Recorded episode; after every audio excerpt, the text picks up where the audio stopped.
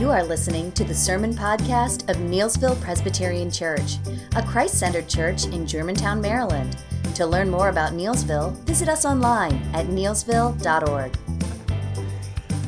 Well, good morning once again, Neelsville. 11 o'clock service. Energetic, awake. You have no excuses, right? yeah, awesome. Well, this morning we are going to be continuing in Matthew. So I preached two weeks ago, and we were in Matthew 14. So this week we'll be in Matthew 15. If you can flip open in your blue Pew Bibles, that's page 820. So if you want to follow along there, or of course the text will be on the screen as well. Matthew 15, we're going to start right at the beginning in verse 1. It says, Then the Pharisees and scribes came to Jesus from Jerusalem and said, Why do your disciples break the tradition of the elders? For they do not wash their hands when they eat. He answered them, And why do you break the commandment of God for the sake of your tradition? For God commanded, Honor your father and mother, and whoever reviles father or mother must surely die. But you say, If anyone tells his father or his mother, What you would have gained from me is given to God, he need not honor his father. So, for the sake of your tradition, you have made void the word of God. You hypocrites, well did Isaiah prophesy of you when he said, This people honors me with their lips, but their heart is far from me. In vain do they worship me, teaching as doctrines the commandments of men. And he called the people to him and said to them, Hear and understand. It is not what goes into the mouth that defiles a person but what comes out of the mouth. This defiles a person. Then the disciples came and said to him, Do you know that the Pharisees were offended when they heard this saying? He answered, Every plant that my heavenly Father has not planted will be rooted up. Let them alone. They are blind guides, and if the blind lead the blind, both will fall into a pit. But Peter said to him, Explain the parable to us.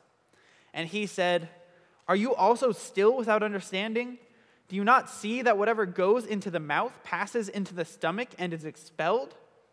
But what comes out of the mouth proceeds from the heart, and this defiles a person.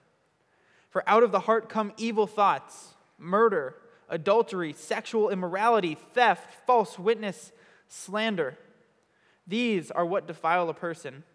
But to eat with unwashed hands does not defile anyone.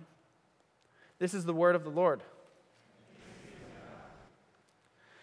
So, who here has traditions of some kind or another? I'll, uh, raise your hands. Raise your hands. Let's get a little energy flowing. Okay, most of us have traditions of some kind or another. We might not even consciously think of them, but we all have certain things that we like to do. We have habits. A lot of families have Christmas time traditions, right? Certain things you do every year around Christmas time. Or couples might have anniversary traditions, families might have birthday traditions. My wife and I actually have a tradition on Valentine's Day. We like to go to Buca di Beppo. Now, that is a high quality Italian restaurant. Not super fancy, but it's amazing. I mean, Buca di Beppo is delicious. This year, we went and they had this, this deal for Valentine's Day where they give you a heart shaped lasagna, this huge lasagna, basket full of garlic bread.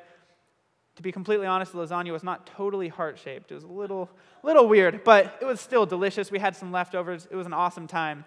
We like to do that every year. We've done that since, since we were in high school dating, as a matter of fact. And so we have a lot of those traditions in our lives, a lot of things we like to do repeatedly. And traditions aren't just family or couples or individuals, traditions can also be societal, right? They can be religious or cultural. So in America, we have the traditions of baseball and apple pie, right? Those are American traditions. Those are things we love in America. There's all kinds of traditions that pervade our culture. And the culture in Jesus' time was actually no different. They had traditions just like we do. And, and when the Pharisees and the scribes, the religious leaders of the day, approach Jesus at the beginning of this passage, and they ask him about the tradition of the elders, they're not talking about a, a family Christmas tradition or a dinner at an amazing Italian restaurant. They're talking about a religious tradition, a religious and cultural tradition that all Jews in their time would have known about. The tradition of the elders was a set of religious rules that had been developed over centuries by Jewish teachers. It had been developed as rules based on Scripture. They were not rules in Scripture, but based on Scripture to help good Jews follow the law as perfectly as possible. They wanted to be the most perfect religious people possible. And so they developed this huge code of laws, adding on to the commands of Scripture. And to be a good Jew at this time, you had to follow these rules. They held you to these standards. They were very, very strict. The tradition of the elders was a big, big deal. And so, any self respecting Jew, and especially any self respecting religious teacher, would have held these rules to the letter very, very, very strictly. And so, these religious leaders approached Jesus to ask him about a specific tradition, one of these rules. They ask him about washing hands before eating.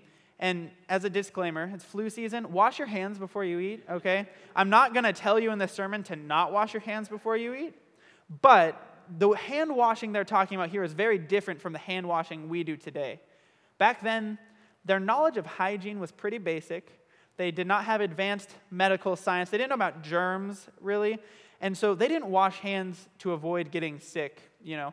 But they washed hands to be clean in a ritual sense. It was a religious issue. It was a matter of purity, of being clean before God. In the Old Testament, in the Bible itself, there are a lot of rules about being clean or unclean. What makes someone clean or unclean, pure or impure? And, and to go into the temple, the priest would have to make sure he was pure. Otherwise, he would die if he went into the innermost part of the temple unclean. To eat the food that was sacrificed, the, the priest would have to be clean before they ate it. And so, this rule, this hand washing rule, was something that the religious teachers had added on. They said, oh, well, if we need to be clean before God, we need to make sure we're always being as pure as possible. And so, this hand washing rule was one of these rules that they had added on about making sure you were pure. And so, they approach Jesus with this question, and they're very serious. It says they came from Jerusalem. Now, Jesus and his disciples at this time were in the region of Galilee in Israel, which is about 90 miles away from Jerusalem. So they're not that close together. To put it in perspective, Harrisburg, Pennsylvania is about 80 miles away. So that's about an hour and a half, two hour drive, right, from, from this area, Harrisburg, 80 miles. So Jerusalem and Galilee are 90 miles apart. And these religious leaders traveled all the way to Galilee to call Jesus out about this one rule. They traveled all the way in a time without cars. They either had to walk, or if they were lucky, they could maybe ride a donkey. It was a huge undertaking. They were serious about this rule. They meant business. They wanted to tear Jesus down. And when they got to him, I'm sure they were thinking they had him backed into a corner. They must have thought that when they asked Jesus about this rule, he was going to be like, guys, you're right. I messed up. You know what? I'm not the Son of God after all. I, I should retract. I'm just going to go, I'm gonna, I'll, I'll stop teaching now. That's probably what they thought was going to happen. But instead, when they ask Jesus, why are you allowing your disciples to break the tradition of the elders? Jesus turns around and throws a question right back at them. He says, Why are you using your tradition to violate the commands of God? Why are you placing your man made tradition above the law of God Himself? And he gives a specific example. He's not just making some baseless accusation, he gives a specific example of how they do this. He says that they violate the commandment to honor their father and mother. Who here has heard of the Ten Commandments? You guys have heard of the Ten Commandments, right? Very basic Sunday school thing. It's, it's the foundation of the law in the Old Testament, these 10 foundational commands that God gave to his people. Command number five is honor your father and mother right? So we're supposed to respect our parents, we're supposed to obey our parents. As we get older and they get older, we're still, still supposed to love them and care for them and even support them as they age. It was a big deal to honor your father and mother. And in fact, in the Old Testament, there was a law that said in extreme cases of disobedience and disrespect, the child could be put to death. They took this very seriously. But yet, there was a religious tradition, one of these traditions of the elders, that said if someone uses their resources for God, if they say, oh, all these things that I have, this money, this property, this livestock, whatever it is, I'm going to donate it to God, I'm going to devote it to God, They could keep it for themselves for a while. They didn't have to donate it right away, but they could shirk their responsibility to care for their parents. And so they used this religious rule about donating your things to God to avoid caring for their parents, to avoid one of the most foundational commands in the Old Testament honor your father and mother. And so this is a serious accusation, and Jesus sums up what's at the heart of it in verses 8 and 9. If you look back down or look up on the screen, he says, This people honors me with their lips, but their heart is far from me. In vain do they worship me, teaching as doctrines the commandments of men. See, what's really going on is that these leaders have made looking righteous and looking religious, appearing pious on the outside, they've made that the standard for being a good Jew. It's all about how good you look on the outside. And the quote that Jesus uses from Isaiah actually sheds a lot of light on this situation. That quote that Jesus used from Isaiah, when it was originally written, it was written centuries before Jesus' time to the people in Jerusalem who were facing an invasion from the Assyrian army. So, this big empire, the Assyrian Empire, had already toppled dozens of kingdoms in the area. They had taken down most of Israel, and Jer- Jerusalem was facing an invasion. They were terrified. But God told his leaders, He told the king, Trust in me, I will deliver you. Don't go running off trying to save yourselves. Don't turn to other powers to save you. Just trust me, I will deliver you. And many of the religious leaders, many of the leaders of Jerusalem who claimed to be so pious, who looked so religious, instead of trusting in God, they turned to Egypt for help. They turned to this other superpower for help. The nation that hundreds of years before had enslaved the Jewish people. The nation that definitely did not worship God. A nation that was no better than the Assyrian Empire. They turned to them and they did not trust God. They, they looked religious on the outside, but their hearts were not with God. There was no faith in their hearts. And so Jesus compares these Pharisees to those people. They have no faith in their hearts. They look nice and religious on the outside, but there is no true faith. Their heart is not with God. In a lot of ways, they're like my dishwasher, and I'll explain what I mean. Who here has ever had like a really bad dishwasher? Anyone? Yeah? Most of you are pretty blessed. That's good. Yeah, bad dishwashers are terrible, let me tell you. My wife Tamara is really sweet. She does most of the stuff around the apartment. She's awesome. She really takes care of our house. But unloading the dishwasher is one of the few things that's simple enough for me to handle and usually remember to do. So I do that. Usually I'm the one who unloads the dishwasher. And our dishwasher is terrible. Most of the time when I'm unloading, I'll pull out a cup or a bowl, and on the outside it looks fine. I'm starting to put it away and all of a sudden I catch a glimpse of the inside, and there's all this gunk. There's just a bunch of crud lodged in there. And sometimes it's a cup we drink water out of. I mean, it's dirtier than when we put it in the dishwasher. It's so frustrating. And if I'm being honest, sometimes I, I do just put them away because, you know, I have other things to do. Uh, but, but usually I don't because I'm not that terrible, you know. Usually I have to take the dish back, I have to wash it by hand, or put it back in the dishwasher and just run it again if I'm feeling lazy, but and that usually doesn't work, so I have to wash it by hand anyway. So our dishwasher is terrible. It cleans the outside, but not the inside. And that's what these Pharisees' religious rules were like. See, the Pharisees thought that their uncleanness, that their sinfulness was about an external appearance, was about their external actions. They thought it was all about cleaning the outside of the person. But really, what they failed to realize is that it was their hearts, their insides that were filthy. They were so focused on washing their hands while their hearts were accumulating filth. And that's why Jesus says in verses 18 and 19, But what comes out of the mouth proceeds from the heart, and this defiles a person. For out of the heart come evil thoughts, murder, adultery, sexual immorality, theft, false witness, slander. These are what defile a person, but to eat with unwashed hands does not defile anyone. The Pharisees had mislocated the very core of our problem. They thought that human sin, the thing that separates us from God, the thing that causes pain and misery, they thought it was located on the outside. They thought it could be taken care of by washing yourself, by being pure. But they failed to see that it's the heart where sin is located. Sin is not just external actions, it's a condition of our hearts.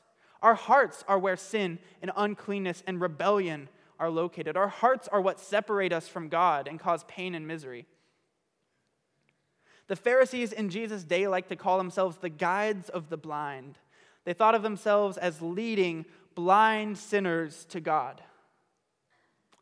But Jesus, in this passage, has another title for them. He calls them the blind guides of the blind. He says they do not see, and there's two things that they don't see. First of all, because they're so reliant on themselves, so reliant on their traditions, they don't see the condition of their own hearts. They don't see their need, they don't see their sinfulness. They don't see the fact that they're as far from God as can be because they're just focused on how religious they look.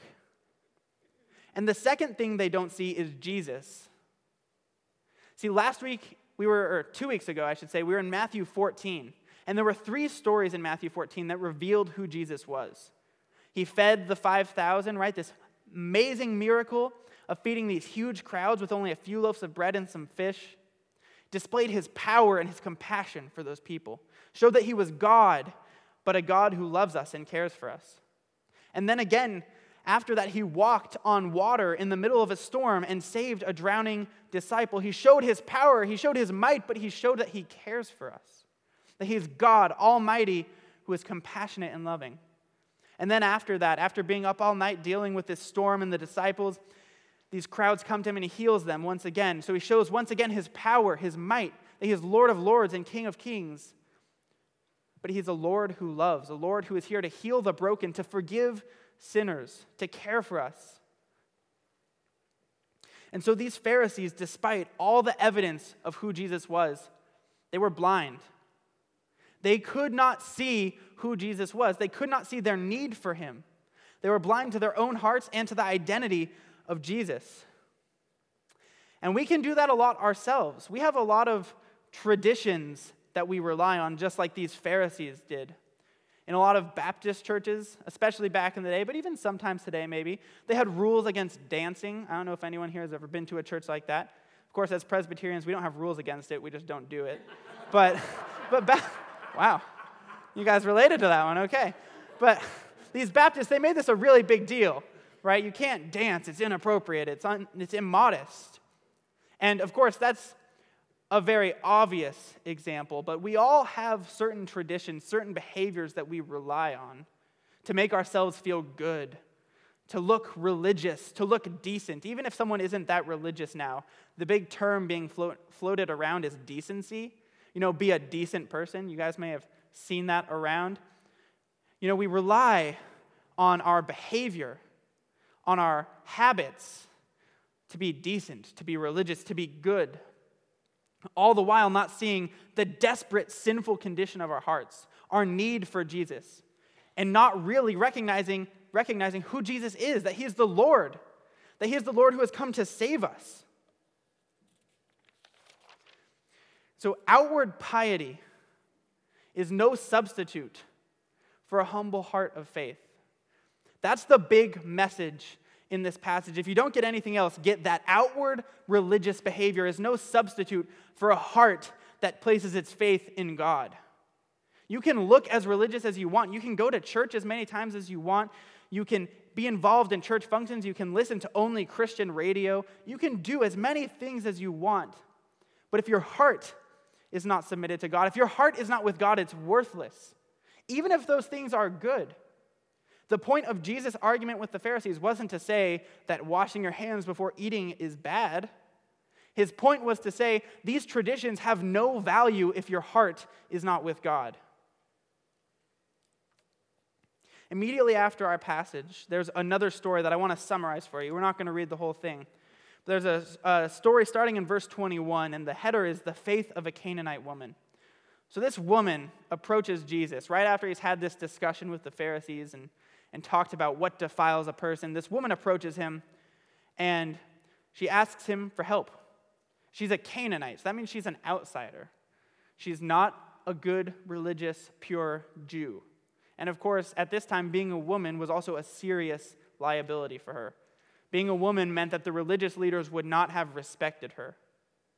So she's a Gentile, she's an outsider, She's not respected in society. She's basically the polar opposite of what these religious leaders would have looked for in a good, righteous, pure Jew. She's the exact opposite. And yet, she comes up to Jesus. And what she says to him, first thing she says is, Have mercy on me, O Lord, son of David. Immediately, this woman, who I am 100% sure was not following the traditions of the elders, cries out to Jesus. She recognizes her need. Unlike the Pharisees, she sees that she is needy, that she is weak, that she needs help. And she calls him Lord, Son of David. Son of David was a title for the king. She is crying out to him, asking for help, and recognizing who he is. She sees the condition of her heart, of her life, and sees who Jesus is, unlike the Pharisees who are blind despite all their supposed religious insight. This humble woman has a heart for God. There's no coincidence that this story comes right after our passage. It's not just there by accident. That's what a humble heart of faith looks like coming to Jesus, admitting your need, and recognizing Him as Lord. So, what about you? Where's your heart at? It's really easy to get caught washing your hands, cleaning the outside, and let your heart accumulate filth. I have to tell you, as someone who works in vocational ministry, someone who works at a church, it's easy for me to fall into this trap. It's really easy for me personally to substitute my work at the church for my relationship with God. It's super easy to say, oh, well, you know, I prepared for the teaching, so I studied the Bible. I was at the church a lot.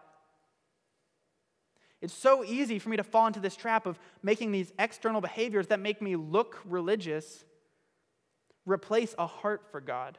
And anyone who works in ministry will tell you that. It's a deadly trap. But it's not just a trap for us, it's a trap for every single believer and non believer. What behaviors do you have? What traditions do you have? What rules do you have that comfort you and make you feel nice and religious, nice and decent, nice and good?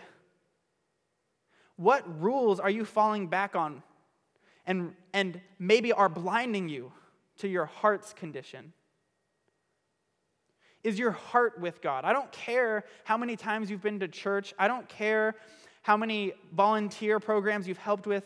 There's a lot of good things to do, and I'm not saying we shouldn't do these good things, but they are not a replacement. Outward piety is no substitute for a humble heart of faith. So, are your rules, are your behaviors, are they blinding you to the sinfulness of your own heart, to the need of your heart? And are they blinding you to who Jesus is? This week, let's seek to recognize our need and recognize Jesus for who he is as the Lord of Lords, the King of Kings, and the one who has come to save us, to heal the broken, to forgive the sinner. Let's ignore the external behaviors and let's focus on our hearts. Let's pray.